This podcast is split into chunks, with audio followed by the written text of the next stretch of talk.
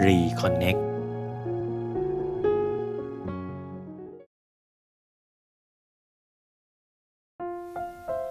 แบบฝึกหัดวันที่ 7 ในเรื่องของการอวยพรและการขอพร อันดับแรก ให้เราท่องกันดานวิถีบทที่ 6 ข้อ 24 ถึง 26 ใช้เวลาท่องให้ขึ้นใจ กันดานวิถีบทที่ 6 ข้อ 24ถึง26 ขอพระยาเวทรงอวยพรท่าน และพิทักษ์รักษาท่าน ขอพระยาเวทรงให้พระพักของพระองค์ทอแสงแก่ท่าน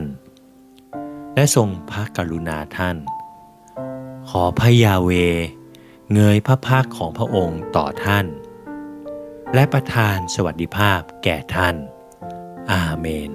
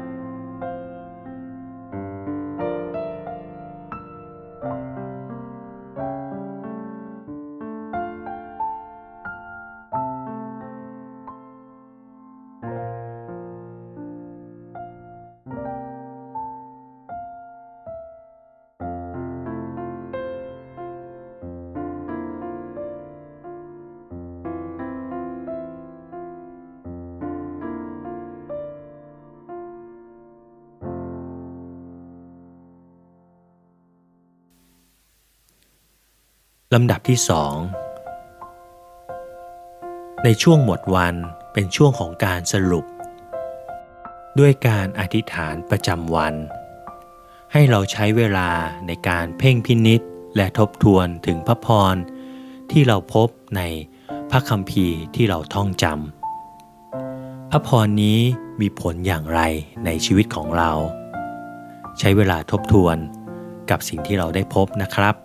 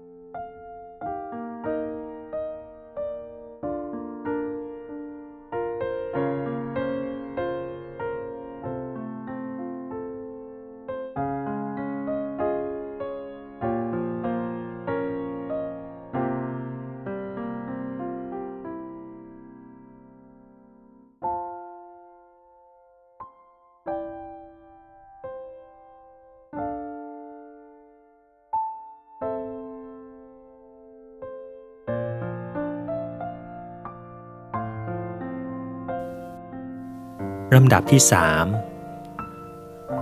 เป็นช่วงของการอธิษฐาน